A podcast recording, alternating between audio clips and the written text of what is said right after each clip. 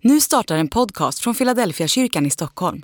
Om du vill komma i kontakt med oss, skriv gärna ett mejl till hej at philadelphia kyrkan punkt se.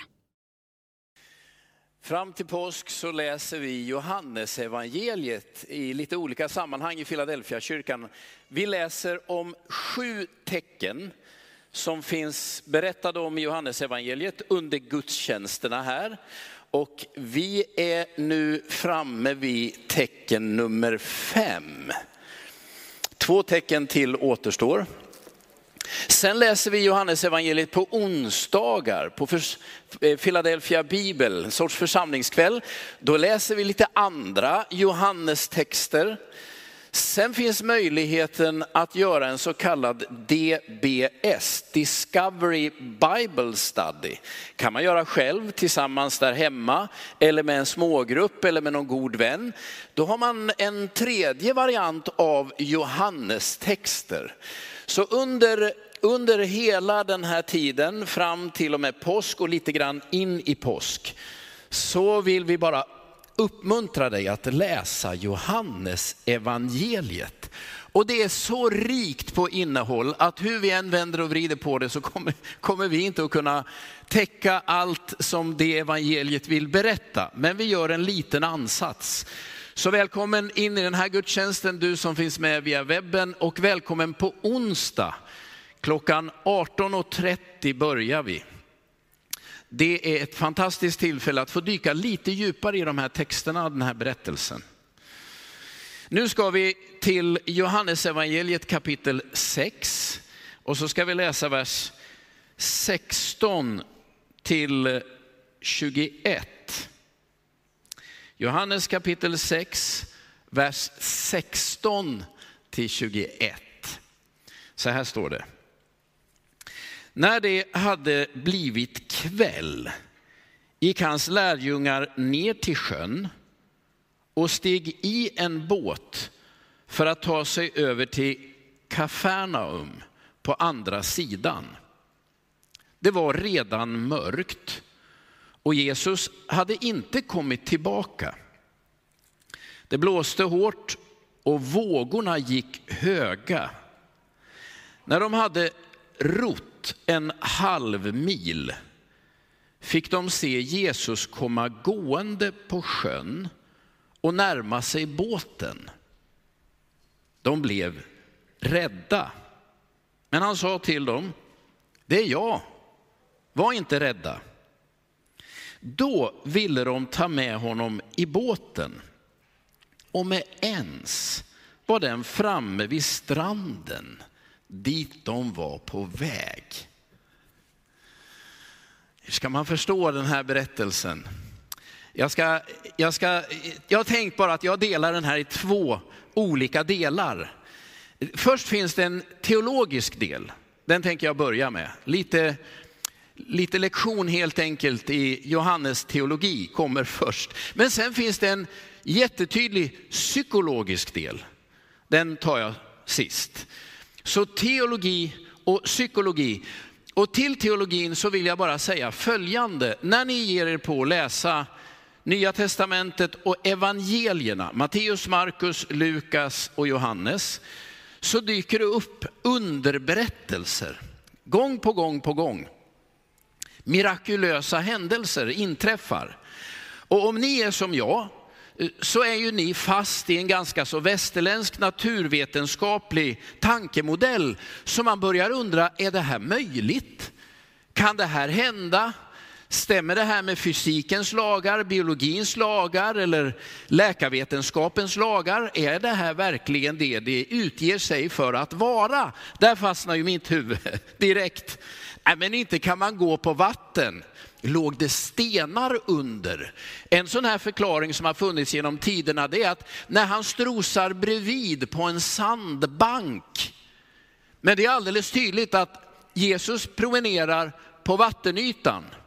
Det är ju fysiologiskt helt, helt omöjligt. Men lyssna nu. Vi fastnar där, jag fastnar där. Men för antikens läsare och för författarna som skrev det här, så var det inte alls otroligt utan det var högst möjligt Att Gud gör under, om Gud överhuvudtaget existerar, så är det väl inte konstigt om denna Gud kan bryta både fysikens, biologins och läkarvetenskapens orsakssammanhang. Det måste ju vara själva affärsidén för Gud. Som skapare av himmel och jord och universum kan han inte vara inlåst i skapelsens ordningar utan överordnad. Så fokus i de här berättelserna, även om vi fastnar i det här mirakeltänkandet, det är att det finns fler bottnar i varje berättelse. Varje under du läser om i Nya testamentet har flera lager. Och lyssna nu, det är sällan det första lagret är det viktiga. Ni vet det där lagret som vi fastnar vid. Kan man gå på vatten? Är det här verkligen möjligt? Där stannar tanken och där kan den ibland bli kvar. Det är kanske inte det första lagret som är det egentliga ärendet. Det är något helt annat som är poängen. Och ibland är det inte bara en poäng till utan två poänger till och tre poänger till. Bara så att ni har med det när ni läser. Fastna inte vid det där första västerländska stoppet. Jaha. Kan man göra sånt här? Är det möjligt medicinskt? Om man kunde röntga den här personen, vad hade vi sett då? Vad hade han sagt? Vad hade min husläkare sagt om man hade kommit dit? Tar man blodprov? Ni vet allt detta. Utan tänk, det finns något mer i den här berättelsen som är viktigt, kanske till och med ännu viktigare. Så vi tar lilla teologilektionen först nu då. Vad är då teologin i det här? Ja, men om man läser hela Johannes kapitel sex, det är ju där den här berättelsen finns. Så börjar det med att Jesus gör ett brödunder. Det är fem tusen män plus kvinnor och barn, och jag gissar att det är i alla fall tjugo tusen människor som blir mättade av några limper bröd och två fiskar. Och så kommer den här berättelsen om hur Jesus går på vattnet. Och sen fortsätter det efter den här berättelsen med en lång diskussion om vilket bröd man egentligen behöver. Är det bara brödet man stoppar i sig genom munnen eller behöver man någonting mer som människa? Underförstått, det viktiga är ju inte bara det du stoppar i munnen utan det du trycker in i din själ. Ger ge det dig liv eller får det din själ att svartna? Det är ju egentligen frågan. Bröd och så en promenad på vatten. Lyssna nu. Om man läser Gamla testamentet så är det alldeles tydligt att här finns en koppling som Johannes vill att vi ska se, men som vi som västerlänningar och som inte har läst Gamla testamentet särskilt mycket ens noterar. Det är uttåget ur Egypten. Och för att man inte ska missa det så börjar ju Johannes i kapitel sex och säga att det är snart dags för judarnas påskhögtid. Man ska inte kunna missa det. Och vad var det som hände under uttåget? Jo, men då gav ju Gud folket bröd ifrån himmelen, manna. Och sen gick man genom Röda havet. Och vem var det som ledde hela den här processen? Jo, han hette Mose. Så Mose var instrumentell med att ge folk bröd och leda dem genom havet. Och vad är det Jesus gör? Han ger folk bröd och sen går han på vattnet. Men det är bröd och det är vatten. Och kopplingen är tydlig för nu är det påsk. Och vad är då den teologiska poängen i den här berättelsen om Jesus? Ja, då får man gå till Gamla testamentet, till femte moseboks artonde kapitel. Och vers femton. Där finns ett löfte som alla människor runt Jesus, när han gjorde brödunder, när han gick på vatten, när han rörde sig i Israel, alla kände igen det här löftet. Så här står det: Herren din Gud ska låta en profet lik mig, och det är mig som talar, det är Mose. Herren din Gud ska låta en profet lik mig träda fram hos dig ur dina bröders led. Honom ska ni lyssna till.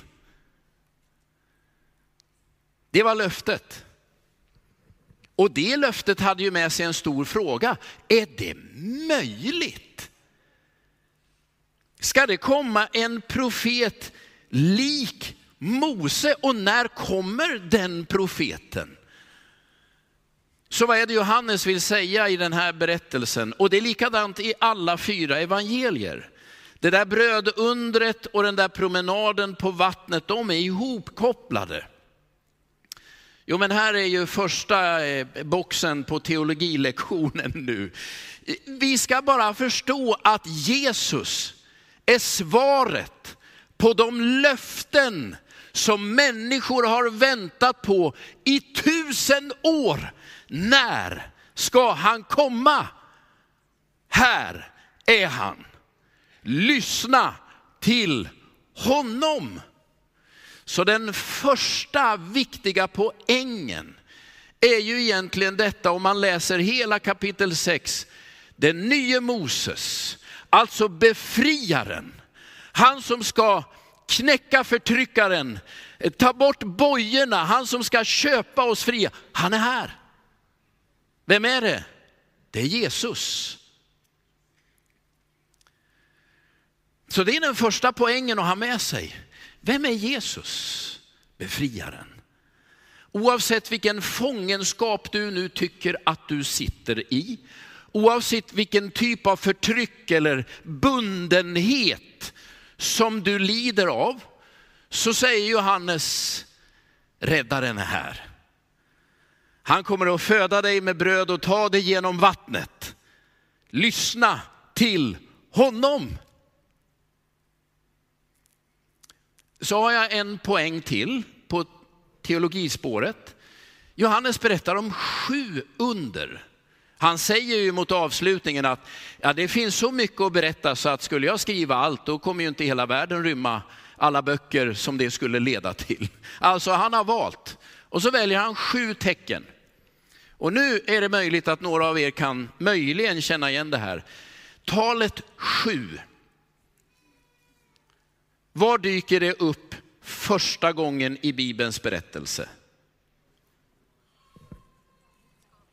Skapelseberättelsen, ja. Sju dagar. Nu fördjupar vi oss inte mer i de där sju dagarna. Det får vara en annan undervisning. Men det är ju i Gamla testamentet, första Moseboks första kapitel, så att Gud skapar himmel och jord, allt den rymmer, på sju dagar. Och så berättar Johannes om sju tecken. Kan det finnas någon möjlig koppling? Svar ja. Om Gud skapar världen på sju dagar och Jesus kommer fram och gör sju tecken, skulle det kunna vara så att denna Jesus inte bara är en profet, alltså värd att lyssna på, en befriare, utan någonting ännu mer. En nyskapare. Någon som faktiskt kan i grunden förvandla allt. Japp. Det är poängen. Han som gör sju tecken är den som kan skapa någonting ur ingenting. Så om du tittar på det du har och tänker, det här kommer aldrig gå. När du ser dig själv i spegeln och tänker, det är inte lönt. När du tittar på omständigheter och säger, det här är omöjligt. Då är du fel ute om man ska förstå Johannes. För den Jesus han talar om är ju den som kan nyskapa ur ingenting. Trots allt, alla omständigheter. Säg inte att det är kört om du tror på Jesus. Sortera bort ur, ditt, ur din vokabulär, det går inte. Jo, men naturligtvis, man ska ha rimliga förväntningar. Men tron på att Jesus är den Johannes berättar om, som skapar någonting nytt, är ju fantastiskt. Det är väl, Paulus fångar upp det här i till exempel andra Korinthierbrevet kapitel fem och vers sjutton. Den som är i Kristus är en ny skapelse. Det gamla är förbi och något nytt har kommit. Det säger han om mig som ett faktum redan nu. Om du är i Kristus, då har Gud skapat något nytt. Något som aldrig har funnits där förut. Det är ingenting du föddes med. Det var inte det som du fick med, med dina föräldrars olika genetiska sammansättningar. Du har fått någonting. Du är en ny skapelse. Det är redan nu ett faktum. Men Johannes har större pretensioner än så. Det är inte bara så att du som individ är ny. Tanken är att mot tidens slut så kommer Gud att nyskapa hela den här världen. Men det har börjat i dig. Och det är en bra start. Men det är inte färdigt där. Det kommer att gå vidare. Det är storslaget. Sju tecken. En ny skapelse. Och Jesus är skaparen. Min tredje poäng ifrån den här berättelsen. Det är ju när lärjungarna sitter där i båten och ror förtvivlat. Och Jesus kommer och säger, det är jag. Var inte rädda. Det är jag. Och han tar för givet att de vet vem det är. Det var som en god vän sa till mig att ja, han skulle berätta. Han skulle berätta om att han hade träffat någon och så var inte det där mötet som han hade tänkt sig, utan han sa så här att när jag kom ut ifrån affären då såg jag honom och han såg mig och jag trodde att det var han och han trodde att det var jag, men när vi kom närmare så såg vi att det var ingen av oss.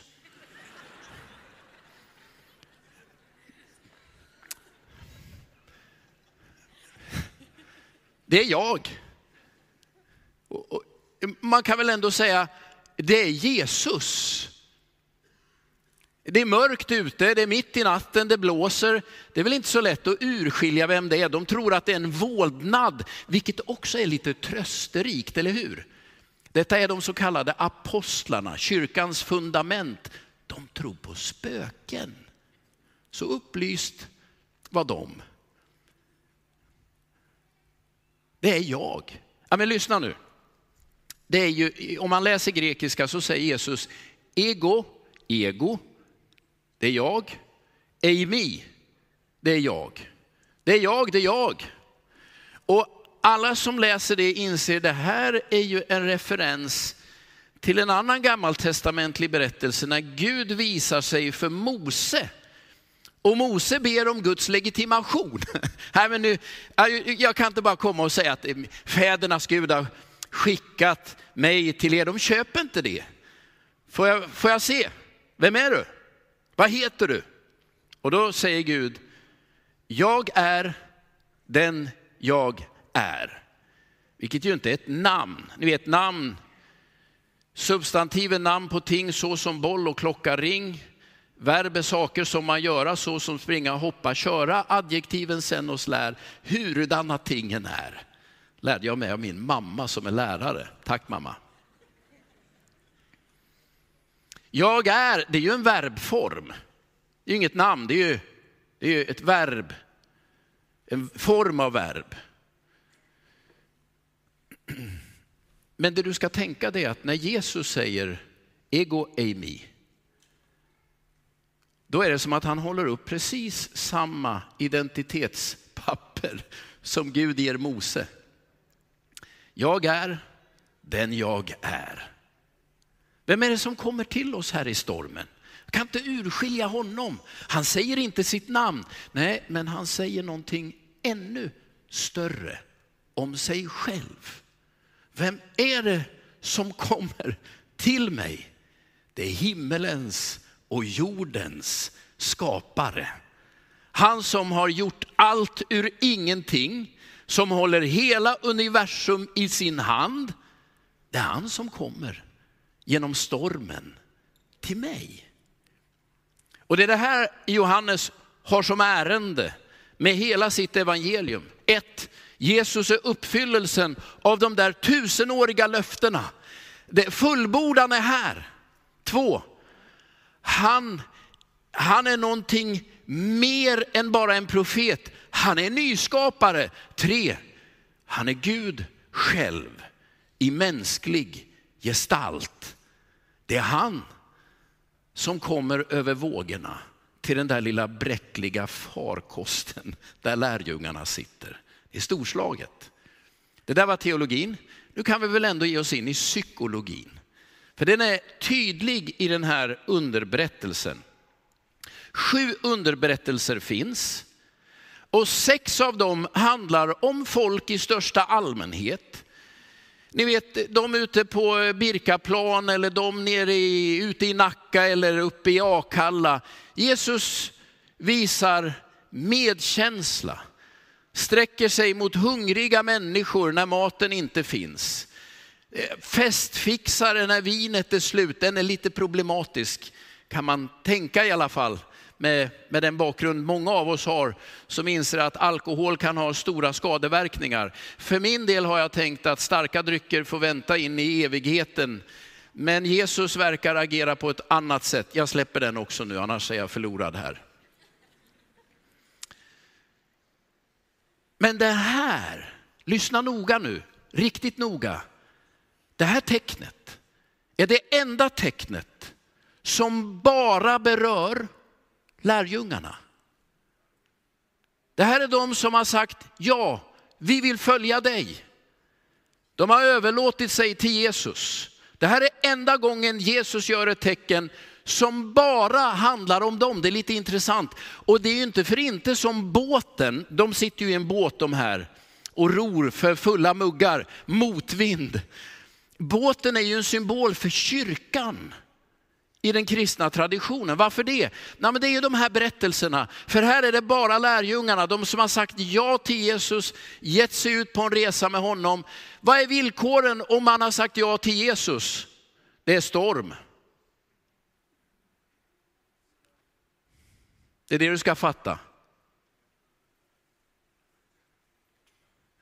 Nej men... Eh...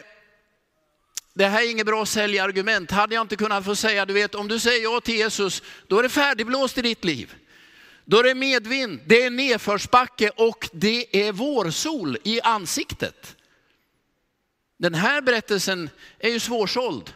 Det är motvind, det är mörkt och det blåser. Välkommen ombord. Jag undrar ibland, varför berättar man vissa berättelser? Jag tycker det är en bra fråga. Varför får vi den här berättelsen? Jag skulle säga det för att man ska fatta villkoren vi lever under. Vad innebär det att följa Jesus? Det innebär att det emellanåt är storm och motvind och tungt. Nu har jag hört lite olika predikantförsök att ta sig ur den här berättelsen. Och en, nummer ett, nej, men de hade inte Jesus med sig i båten. Det är därför det är motigt och det blåser. Nej, det funkar inte, för i de andra evangelierna finns det nämligen två versioner av båtberättelser. Den ena berättelsen, den är precis den här, den finns i alla fyra evangelier. Men sen finns det en båtberättelse till, då stormar det ännu mer. Och då ligger Jesus i båten. Så vare sig Jesus är i båten eller inte, gör ingen skillnad. Det blåser i alla fall. Vad är det du ska förstå? Du ska förstå att som lärjunge till Jesus kommer du inte undan storm, motvind och svårigheter. Det måste du förstå. Om du är som jag så börjar du ju tänka, varför drabbar det här mig? Vad har jag gjort? Har jag syndat? Det där är förrädiskt. För det är klart, om man gör en rejäl genomlysning av sitt eget liv så får man ju upp en ganska diger lista på möjliga synder som skulle kunna vara orsak till olika former av bestraffningar som man rimligen borde utsättas för, eller hur? Vad har jag gjort? Svaret är att alla människor har syndat och gått miste om härligheten från Gud. Så man ska läsa den här typen av motgångar som straff för synden. Nej, men lägg ner det, och då tänker man, om man inte syndar är livet toppen då. Ja, det finns enligt Bibeln en som har varit som vi men utan synd, och det är Jesus. Men det är klart, när man läser evangelierna så inser man, han hade det kärvt han också. Det slutade inte bra. Det var motgång. Och om det nu är svårt för Jesus, då kanske vi också ska inse att det är likadant med oss. Det var någon som läste det här och sa, det finns tre sorts människor. Ett, de som är på väg in i stormen. Två, de som är mitt i den. Tre, de som har kommit ut på andra sidan. Men alla kommer vi att hamna i detta. När kaos uppstår i Europa, där vi är just nu, tänker man, kunde vi inte sluppit detta? När pandemin har sköljt över oss, när tar det här slut? Nej, det här är villkoren vi lever under. Detta är vad det innebär att vara lärjunge. Ja, vad är, vad är fördelen då? Och Jesus går på vågorna. Han är oberörd av den här stormen. Det verkar ju som att stormen tar lärjungarna, men inte Jesus. Havet verkar dränka Petrus, det är Matteusversionen av den här. Men inte Jesus. Jesus går på havet. Hur ska man förstå det? Ja, men den Jesus jag har gett mitt hjärta till kommer aldrig nötas ner av en pandemi. Kommer inte falla i ett krig i Europa, även om det så utvecklas till ett världskrig. Varför? Han går på vågorna. Han är inte i dem, han simmar inte som vi andra, han sliter inte med valkar i näverna. Han går på vattnet, detta ska du ha med dig. Vad som än händer kommer Jesus att vara densamme. Igår, idag, i all evighet. Glöm inte det. En sak till. När du sitter där i båten och det stormar som aldrig förr och du tänker, det här tar mitt liv slut. Om du bara ser dig omkring så är han på väg till dig. Du är inte ensam. Det är en psykologisk men även stark teologisk poäng. Sista löftet Jesus ger sina lärjungar, det är Johannes kapitel tjugoåtta och vers tjugo. Jag är med er alla dagar till tidens slut. Och jag brukar ju tänka hur det var när barn var små, de skulle åka på läger. Vad är det sista man säger? Det är det viktigaste. Antingen jag älskar dig, kom ihåg det, eller var det tandborsten? Viss information som man vill ska ska bli kvar. Vad är Jesus sista information? Jag är med er alla dagar till tidens slut.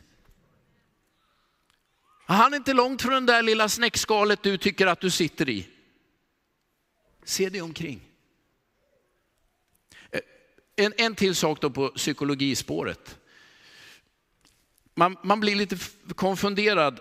De ville ta med honom i båten. Om ens var de framme vid stranden dit de var på väg. Var det någon sån där mystisk transport? Ja, ja, det kanske det var. Min uppfattning är, beroende på var vi håller vårt fokus, kommer vi att uppfatta saker på olika sätt. När de väl fattar, det är Jesus, kom med oss. Då är det som att stormen, motvinden och vågorna, det blir en detalj. Vad är psykologin i detta? När du sitter mitt i stormen, när händerna värker, när du tror att du ska gå under, försök söka efter Jesus. Och när du får tag i honom, han som är profetuppfyllelsen, han som är nyskaparen, Gud i mänsklig gestalt, som går på vattnet, som inte berörs av omständigheterna, håll honom, få in honom. Sätt fokus på honom, så ska du se att du alldeles strax är framme. Men om du stirrar på stormen, fortsätter att ro som en idiot och tänker jag dör här. Nej, nej, släpp det ett litet ögonblick. Lyft blicken. Försök se Jesus. Jag sa ju det förra söndagen att jag måste säga i den tid vi lever nu att de här sångerna om att Jesus är kung, han är på tronen, han har all makt. Jag tycker vi ska sjunga dem mer och högre. För det behövs. Därför att det finns en del människor i den här världen som tror att det är de som är på tronen och har makten. Men det är inte vår bekännelse. Det är inte min bekännelse när det gäller omständigheter heller. Omständigheter finns. Och emellanåt är de svåra, plågsamma, smärtsamma. Men det är någon annan som är på tronen. Till sist är det någon annan som ska hålla allt i sina händer. Och det är Jesus. Honom ska du titta efter. Låt din blick försöka leta efter en annan fästpunkt när det blåser i ditt liv. När oron tar dig. När du blir allt för upptagen av det som händer i Ukraina och undrar vart är det här på väg. Skifta fokus. Någon annan är i rörelse mitt i stormen och oberörd av den. Titta på honom. Ska du se att du snart är igenom. Jag vill inte förenkla eller förytliga. Jag hoppas inte du tänker så. För mig är detta den djupaste erfarenheten av att följa Jesus. Jag kommer inte undan stormen, men jag kommer igenom den. Jag vet att jag har att slita med förutsättningar som är besvärliga, men han har inte övergett mig. Någonstans mitt i ovädret är han. Och när jag bara får tag i honom och får fokus på honom så förändras någonting. Nu ska vi alldeles strax fira nattvard. Jag ska be, vi ska, vi ska få lyssna till en sång. Men jag skulle vilja uppmuntra dig som känner oron, du som är mitt i stormen eller just har kommit ur den. När vi nu firar nattvard och du är inbjuden om du vill följa Jesus. Be då att hans person, hans ärende, hela den agenda Johannes vill berätta om, att det skulle fylla ditt sinne mer. Ta vara på den möjligheten. Överlåt dig igen. Vi sitter i båten.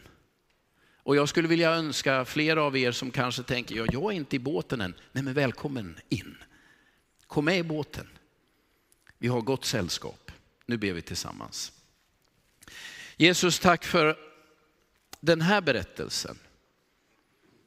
Och att du faktiskt inte överger dina egna lärjungar när stormen kommer. Utan du kommer till oss.